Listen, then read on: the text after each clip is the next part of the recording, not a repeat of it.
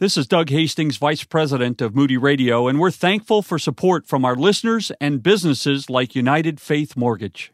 Mortgage commercials are rarely exciting. So, to make it slightly more interesting, here are my nieces to do it for me. So, interest rates continue to drop like my sister's baby teeth. Come on, Uncle Ryan had to say the same thing last year. That's true. Last year, it was rates are boring talk historically low. And now this year, there's somehow even more boring talk historically lower than the previous boring talk historically low. Sounds boring. But for so many listeners who just haven't wanted to deal with it, refinancing right now could save you massive amounts of Lego sets. Rates have gotten that low. Some borrowers could potentially save hundreds monthly and tens and tens of thousands over the life of a loan. And if you didn't put 20% down before, some could even stop having to pay PMI. Give Uncle Ryan a shot. We are United Faith Mortgage. United Faith Mortgage is a DBA of United Mortgage Corp., 25 Melville Park Road, Melville, New York. Licensed mortgage banker. For all licensing information, go to nmlsconsumeraccess.org. Corporate NMLS number 1330. Equal housing lender. Not licensed in Alaska, Hawaii, Georgia, Massachusetts, North Dakota, South Dakota, and Utah. You're listening to the Today in the Word radio podcast. This week, we bring you five messages the late Vance Havner presented during a church conference on discernment. Vance Havner was a pastor, author, and evangelist from North Carolina. Now, here is Vance Havner on Today in the Word radio. Well, I'm glad that some of you have practiced the grace of patient continuance. You've lasted through it. I begin to get acquainted with you. Some of you look natural but now. You've been here every morning. That says a lot. We are beset these days with the problem of not seeing things through. And in a study like this, it's pretty important. And then this is a time, of course, when we're all jumping around from here to yonder. There's so many things coming and going, we want to hear them. I always think about that old tale about the razorback hogs in Arkansas. They were so skinny, and somebody asked the farmer, What's the matter with these hogs? Well, he said, It's a long story. He said, uh, I used to bring corn out here to the rail fence where they are, and I'd knock on the fence, and they'd come running, feeding. But he said the corn played out. And then it came spring, and the woodpeckers started coming. And a woodpecker would bang over here, and the hogs would all go running over that, and then the woodpecker over here, and they'd all go running over that. So they just wore themselves out running after those woodpeckers. You know, there's a lot of pulpit woodpeckers these days over the land, and people are just chasing all about. You, they won't. I believe I don't believe in that view of the invisible church that makes you invisible at church. I think you ought to be at some church and stay with it and see it. I appreciate your st- staying with me. I know a lot of folks can't. Some folks have come quite a distance from morning to morning. And uh, I trust you've been repaid. Now we come to another discernment that's never had the attention it deserves. We read about it in 1 Corinthians 11, where Paul writes about the observance of the Lord's Supper. We'll read all of that part in order to get the background. Verse 23, 1 Corinthians 11. For I have received of the Lord that which also I delivered unto you, that the Lord Jesus, the same night in which he was betrayed, took bread, and when he had given thanks, he brake it and said, Take, eat. This is my body, which is broken for you. This do in remembrance of me. After the same manner also he took the cup when he had supped, saying, This cup is the New Testament in my blood. This do ye as oft as ye drink it in remembrance of me. For as often as ye eat this bread and drink this cup, ye do show the Lord's death till he come. Wherefore, whosoever shall eat this bread and drink this cup of the Lord unworthily, shall be guilty of the body and blood of the Lord. But let a man examine himself, and so let him eat of that bread and drink of that cup, for he that eateth and drinketh unworthily eateth and drinketh damnation or judgment to himself, not discerning, not discerning the Lord's body. For this cause many are weak and sickly among you, and many sleep. And that doesn't mean uh, go to bed and go to sleep, it means die. For if we would judge ourselves, we should not be judged. But when we are judged, we are chastened of the Lord, that we should not be condemned with the world. This is a profoundly serious portion of Scripture. And uh, I marvel that through all these years I've heard so little said about the seriousness of this thing, of not discerning the Lord's body. In the light of this passage, most of our Sunday morning church members are eligible either for the hospital or the graveyard. Some get sick and some die. When I see the careless way that so many times we rush through this ordinance, tacked on maybe to the end of a Sunday service, I marvel that we survive. It's a memorial to the Lord. We remember our Lord's death for us until He comes for us. And to partake unworthily doesn't mean uh, uh, that we are ever worthy. We couldn't possibly be. But it means in an unworthy manner.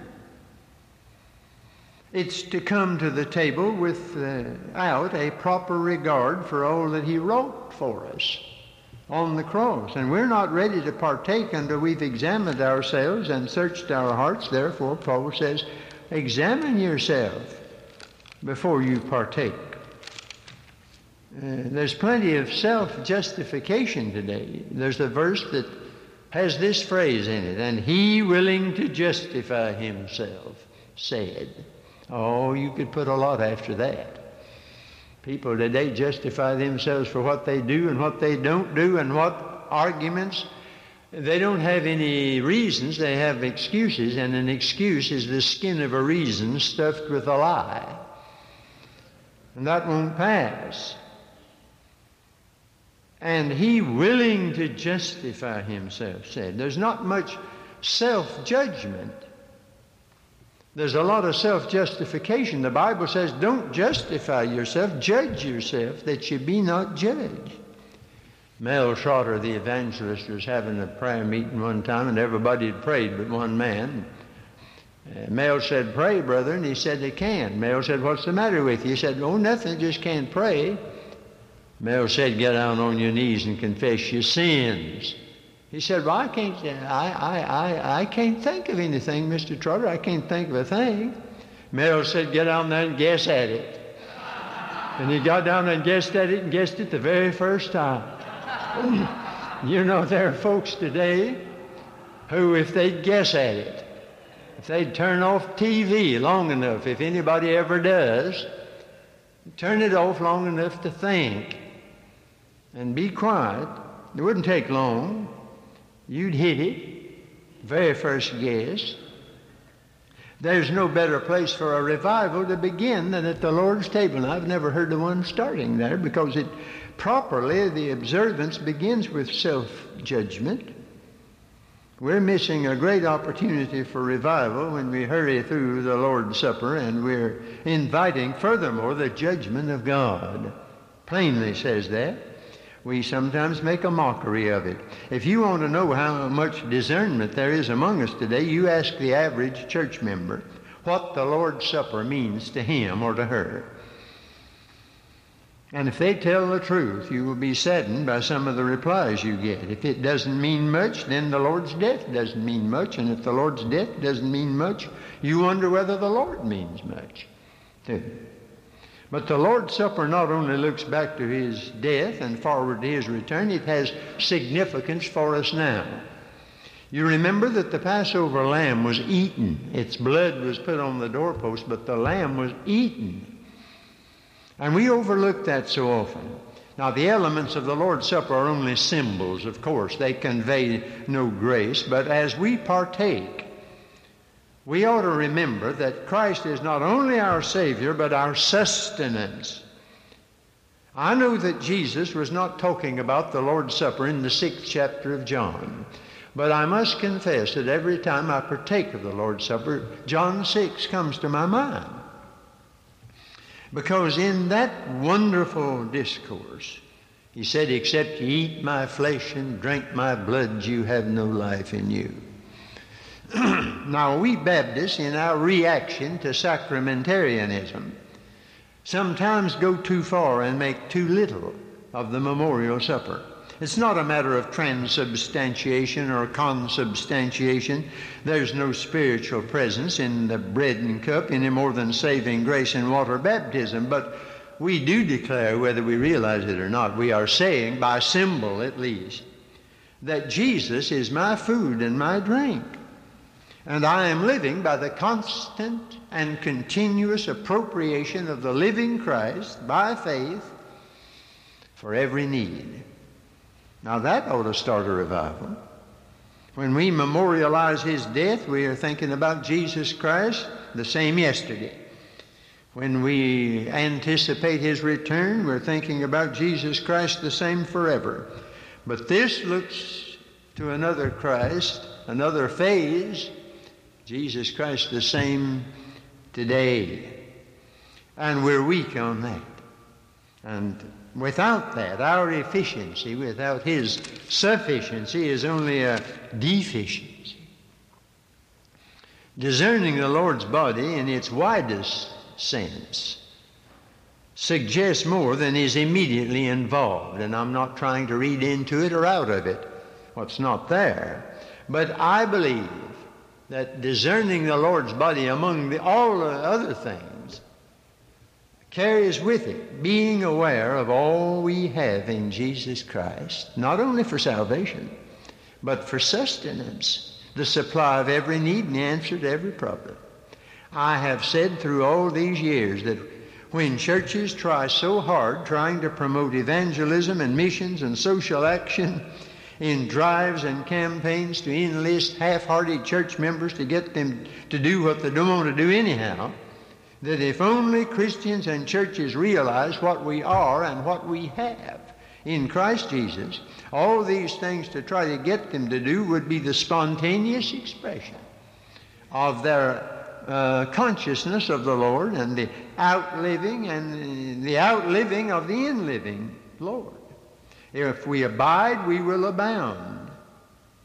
And then all the things we're working so hard trying to get church members to do, if they'd only abide in Him as He abides in them and discern what they have and avail themselves of it, I wonder what would happen.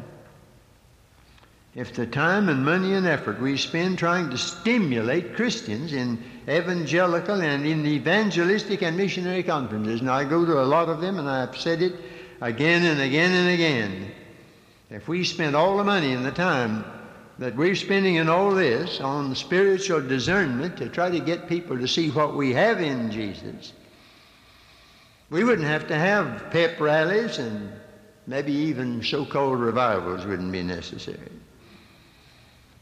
I've heard of a man who made a living on a poor piece of ground all his life, died poor.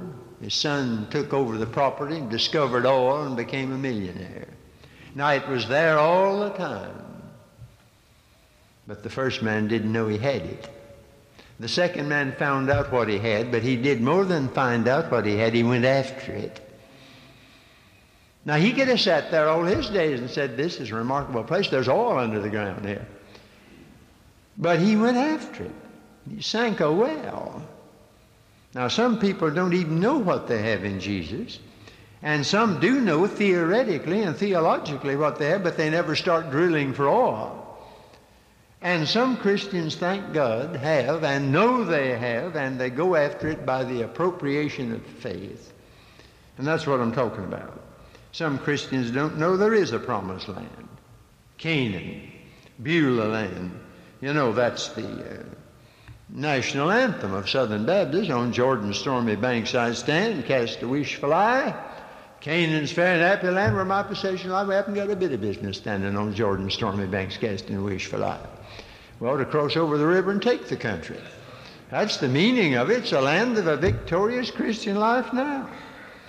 Oh, we have some dear souls that live all their lives on reports from spies who've been over in the land, come back with a basket full of fruit.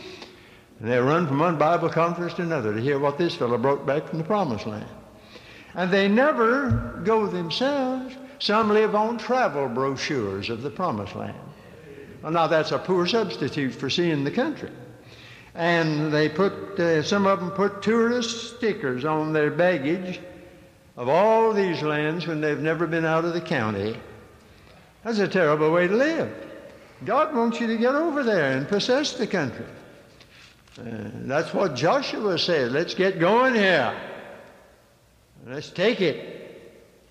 There's only one Christian life ever been lived, not but one that's ever been lived, and it was lived by the Lord Himself. But He lives it again and again and again in us when we open the door of our hearts and say, Lord Jesus, make yourself at home in my heart.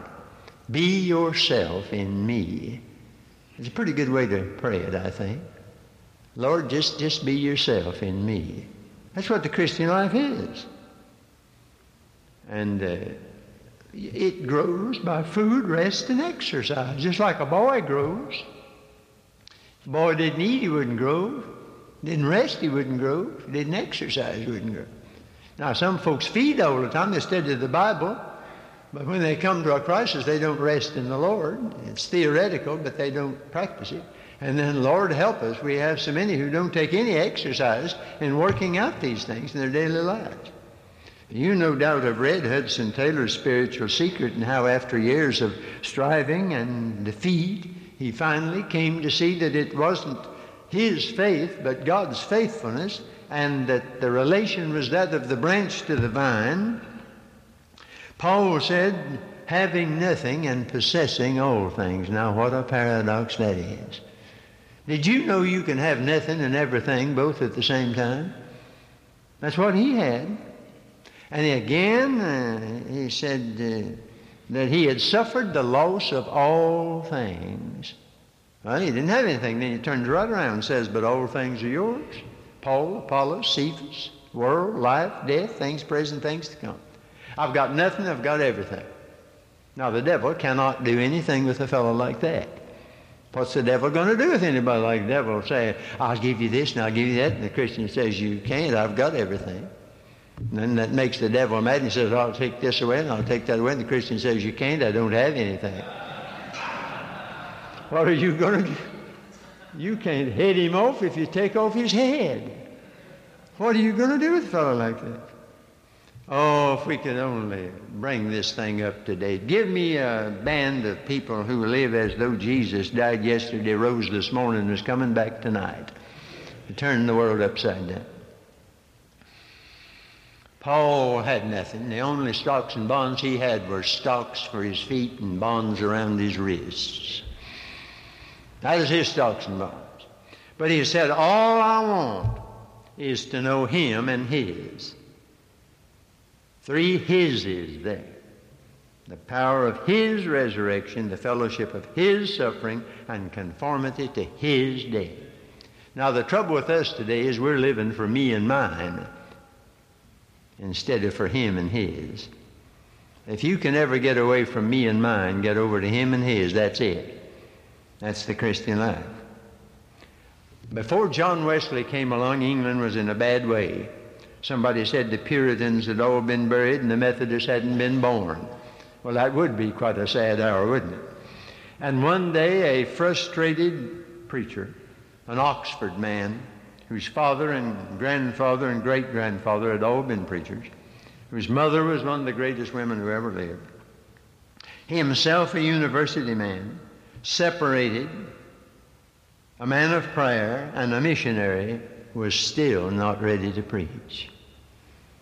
The first evangelistic conference I ever uh, attended to speak in was in First Church Dallas back in 40 something. And uh, when I got ready to go out there, I found myself preparing some messages, and one with a lot of John Wesley in it. And I thought, what are you doing going out to preach to the Baptists with all this John Wesley?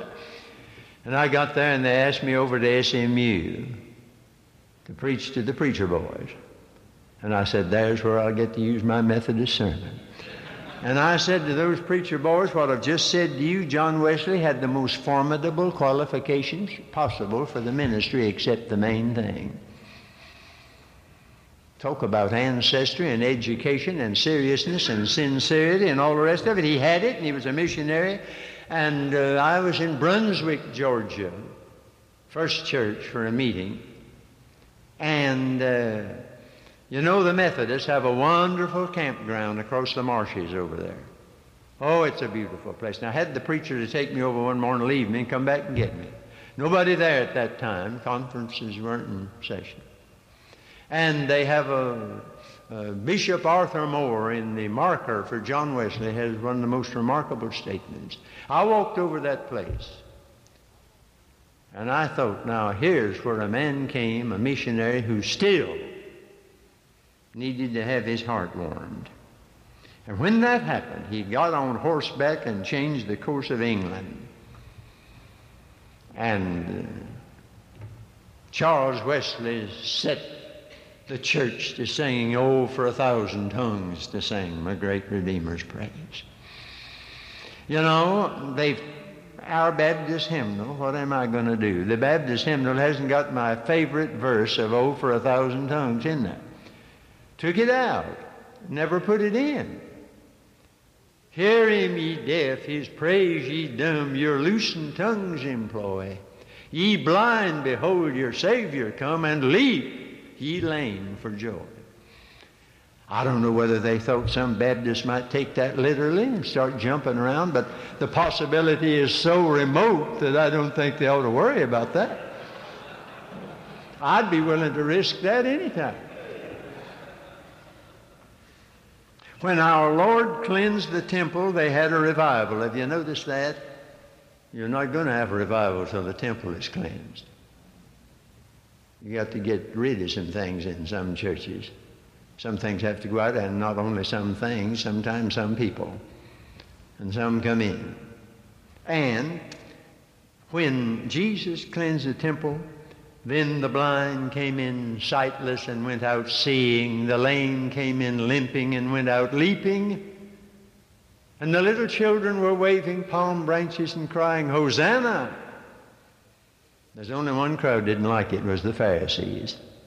They wouldn't. That bunch. They went to Bible, went to church, read the Bible, prayed in public, were tithers, every one of them lived clean moral lives, separated from the world, tried to win others, and went to hell. You know you can be mighty good and not go to heaven. You can be that good and not go. And that's pretty good, and that's better than a lot of church members. Because a lot of our church members don't do some of those things. Jesus said, now don't do like they do, do what they say, but not what they do. And he reserved his most terrific sermon in Matthew 23, scathing denunciation for that very crowd. Publicans and harlots will go to heaven before you.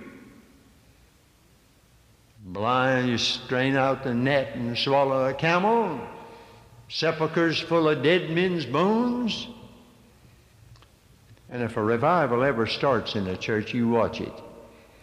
The children and the childlike and Jesus said you have to be childlike to get into the kingdom. There are two keys to the kingdom conversion and childlikeness. Except you be converted and become as little children. A revival is when childish church members become childlike. And the bunch that won't, well, then they stand on the side and I don't like this. The Pharisees said, We don't like this, it's too noisy. And they went up to Jesus and said, Hearest thou what these say? These kids are making too much racket in the temple. And Jesus said, Have you never read? Out of the mouths of babes and sucklings thou hast perfected praise. Oh, what an answer. What an answer. Jesus said, You compass sea and land to make one proselyte. You're going after members all the time when you make him he's twofold more the child of hell than you are. Now, you think you've heard some rough preaching maybe in the past somewhere, but you never heard anything like that. And that was Jesus Christ talking to the most religious people of his time, and it was the religious people of his time that spearheaded the movement that put him on the cross. I thank God for whatever is genuine in our young people's awakenings, and there's much that is. But you don't have to limit it to youth. Thank God in Jesus Christ there's something for everybody. I was telling Dr. Stanley yesterday about a miracle man in our church, First Church of Greensboro. He's gone to glory now. He was the head of the drama department at the University of North Carolina, just across the street from where I live. One of the buildings is named for him. The Harvard man with a, oh, marvelous knowledge of literature. And a sinner. Oh, what a sinner. And for 45 years, his wife prayed that he'd become a Christian. And one night, he got saved all by himself in his bed upstairs. And I got to know him, and we became buddies. We'd go out and eat together. He loved to write. He was preparing a book when he died. And in his 70s, he got saved all of a sudden. I said, You didn't go to a revival? No. Didn't hear a sermon? No. Well, I said, What happened? He said, God woke me up in the middle of the night and showed me what a lost sinner I was. And I asked him, and this is what embarrassed me. In all these years, did anybody ever say anything to you about Jesus Christ? No. I felt like having a spell of apologizing to Almighty God and Him and everybody else from uh, all of us, because that's pretty typical. Well, there's a man, I don't know whether they thought he was so intelligent and all that they dared not face him, but when he became a Christian, he became the most childlike person. And what time he had left, he said, I've got to work fast to make up for some lost time. We never were bragging on Jesus. He didn't know theology, but I was amazed at how fast he picked up. Of course, he had a tremendous background of literature and all the rest of it and a keen mind.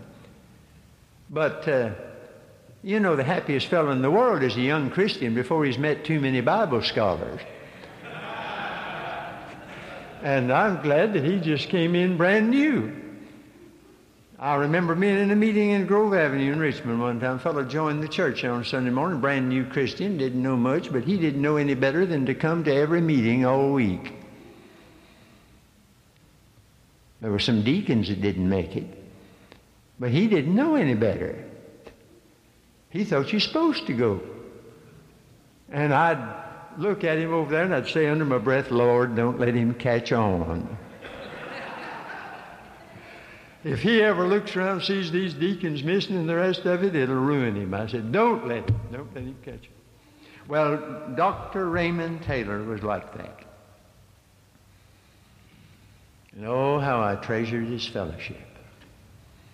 He didn't live long, and I wish he were living now. We, we had a date to go out again to eat when he got sick, and they took him to the hospital. And I, his dear wife wrote to me later and said, Well, he's where he wanted to be. He was homesick for heaven. He, did, he didn't get started until the very last three or four years. But I say, it's not all for youth, it's for everybody. We've got no business living on crackers and cheese when we have a standing invitation to the banquets of the grace of God. Mephibosheth sat at the king's table and he was lame. Thank God you may be crippled in one way or another, but you're invited. Now, one of these days when they have that marriage supper of the Lamb, you'll get rid of all that even, all the ailments and the neuritis and the arthritis and the bursitis and all the other itises and everything else. You'll sit ho in a new body at the great supper. You're not a pauper, you're a prince, you're a princess. Your father is rich in houses and lands. He holdeth the wealth of the world in his hands. Though an exile from earth, still you can sing, Oh, glory to God, I'm a child of the King. I was in a meeting out in Midland, Texas. They have a great First Baptist church there. That's a town that was just an ordinary town out there in the middle of a desert till they struck oil and became a city with skyscrapers and all that sort of thing. And I was there with uh, for a conference, and uh, Dr. O'Brien up at Big Spring, pastor, was teaching Job, and I was trying to preach. And I preached one night on foretaste of glory. That's what we have now, a foretaste. We're living on samples of what is to be. You know, Jesus brought his sample case when he came down here. That's what his miracles were. They were samples what he, what's going to be the general thing when he comes down to reign. And that's why I enjoy him so. He'd raise somebody from the dead. One of these days, they're not going to die to start with. But he's coming back, and when I was a kid, the book agents used to come by our house and leave a prospectus. That is made out of several pages and pictures out of the Sure Enough book, and we'd start reading that, and it was the most frustrating thing in the world. Page 5, next page be page 27. You couldn't get anywhere. And I, we said we'll have that book if it's the last thing we ever do. It's good salesmanship. But when Jesus came down here, he brought his prospectus, gave us some samples of what it's going to be like when he reigns on earth. And that's why I just love it. And he gave us a foretaste of glory. That's what Fanny Crosby is singing about. Blessed assurance, Jesus is mine. Oh, what a foretaste of glory divine.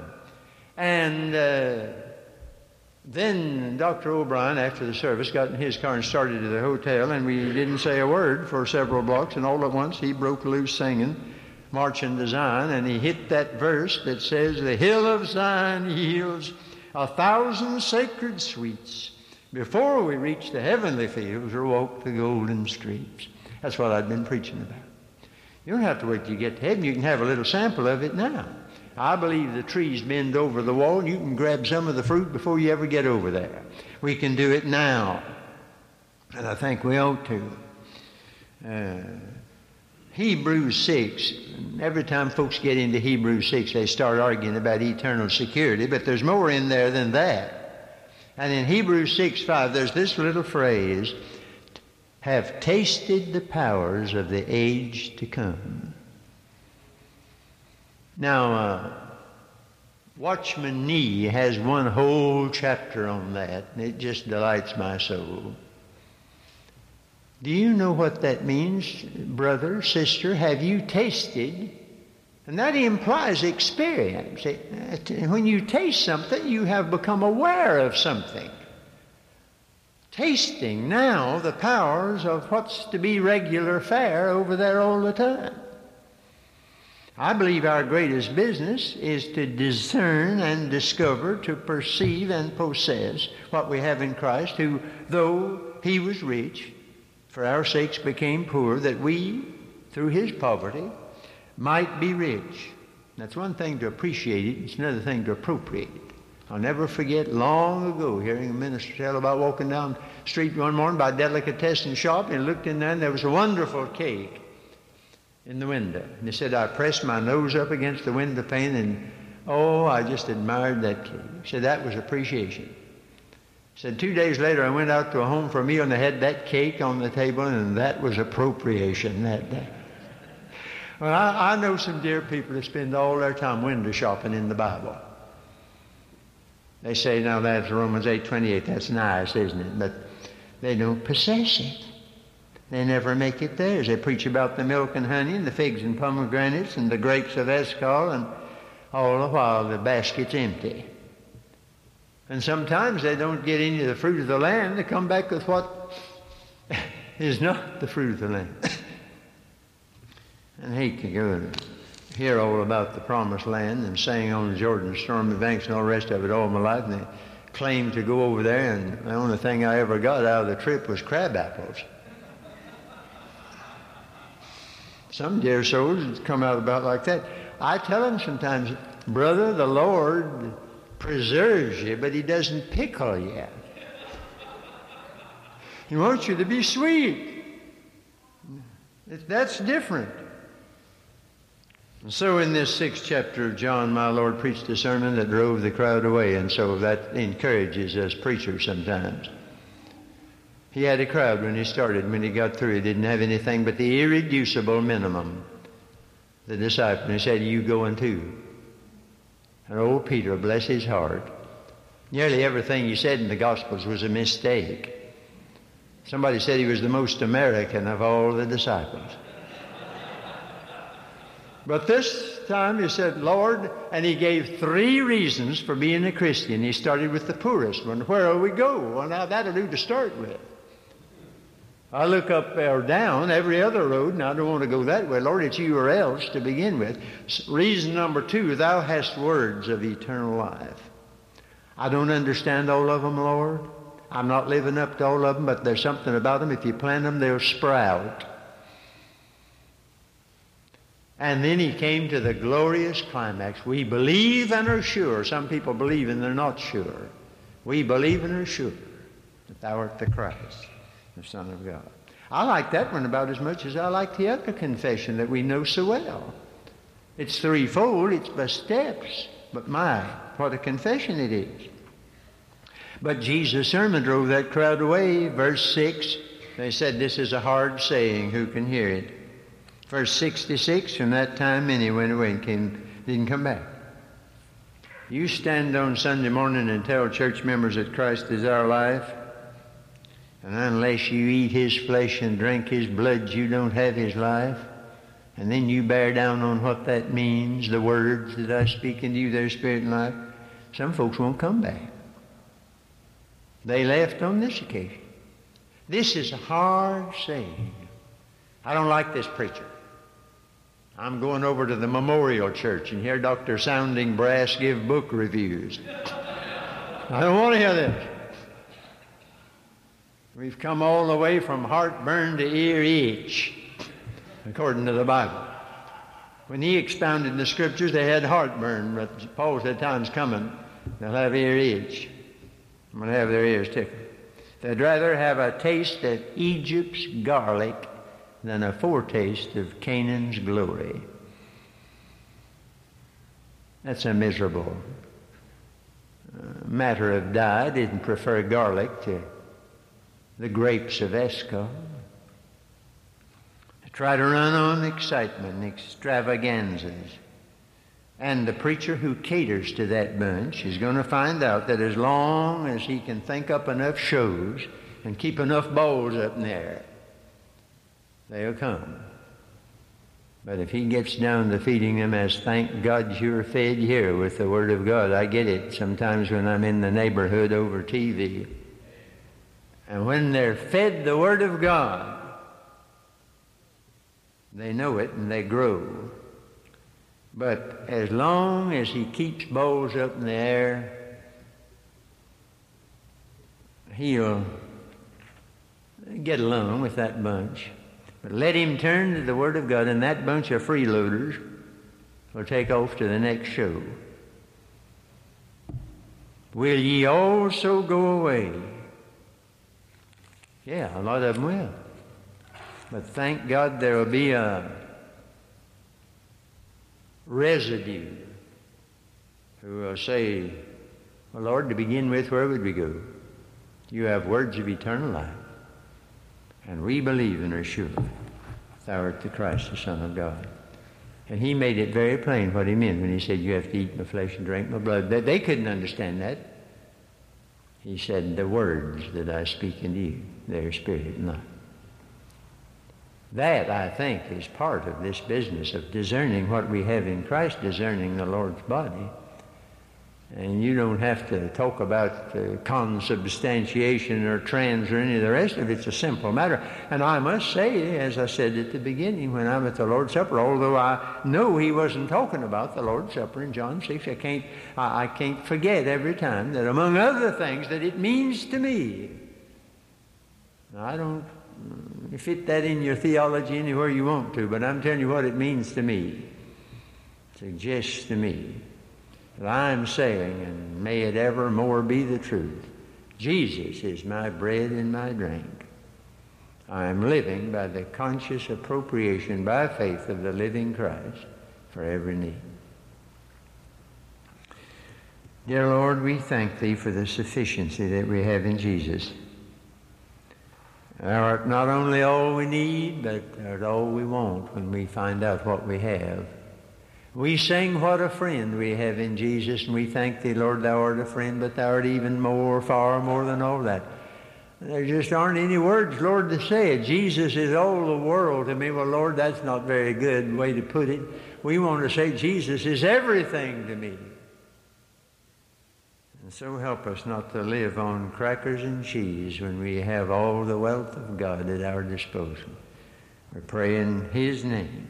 Amen. You've been listening to the Today in the Word radio podcast and one of five messages the late Vance Havner presented during a church conference on discernment. Vance Havner was a pastor, author, and evangelist from North Carolina. Audio copies of this and many other messages from the podcast are available at moodyaudio.com. Today in the Word Radio is a production of Moody Radio, a ministry of the Moody Bible Institute.